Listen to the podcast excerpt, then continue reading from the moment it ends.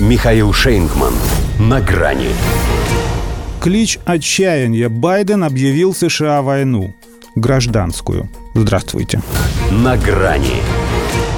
Не то чтобы мы кому-то симпатизировали, тем паче, что вмешиваться в чужие выборы – это не в наших правилах. Но когда одна сторона использует грязные приемы, невольно начинаешь сочувствовать другой – Пусть предводитель их уездного дворянства Джо Байден и гигант мысли, но несло его в Филадельфии как великого комбинатора. Это его обращение к нации может войти в историю США как объявление гражданской войны. Он, правда, не впервые вешает на Дональда Трампа и его людей всех собак. Но сейчас особый контекст, предвыборный. Вот и рассверепел. Если пару дней тому они у него были полуфашистами, то теперь уже без всяких полутонов потому что американская демократия говорит в опасности. Трамп и республиканцы МАГА – это экстремисты, которые несут угрозу основам страны. МАГА – это английская аббревиатура трамповского «Сделаем Америку снова великой», а не сокращенная производная от имени Магомед. Хотя, чтобы зав МАГА не пошел в гору, ну, для начала на капиталистский холм, Джой призывает нацию объединиться – Точнее, окончательно разъединиться, поскольку ее половина – это именно те, кто не уважает Конституцию, не верят в силу закона, не признают волю людей. Да что с ними церемониться, если они даже не уважают право на контрацепцию и на вступление в брак с тем, кого любишь. Хватил старый маразматик уже и ниже пояса.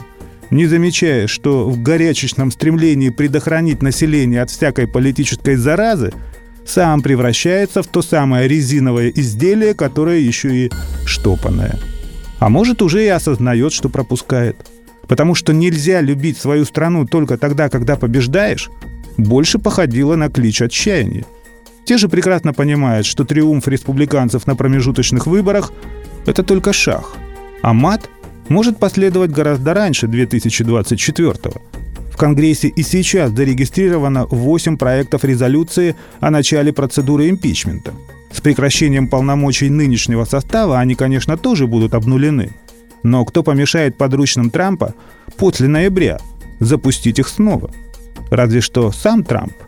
Он опять требует не вдаваться в подробности байденовского правления, а просто отменить его как таковое, признав предыдущие выборы недействительными – с большинством в Палате представителей это очень даже можно провернуть.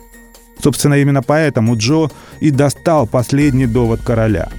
Другое дело, что король-то к черту не прекращали кричать ему из зала на протяжении его выступления. Это был не мальчик, но муж. И сколько таких поднимется, если этот мощный старик не уймется, ему лучше не знать, чтобы не добивать свою нервную систему.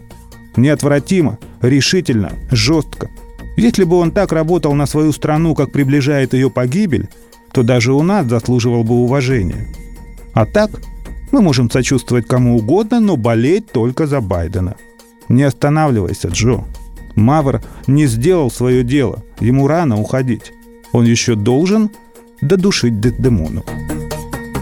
До свидания. На грани с Михаилом Шейнгманом.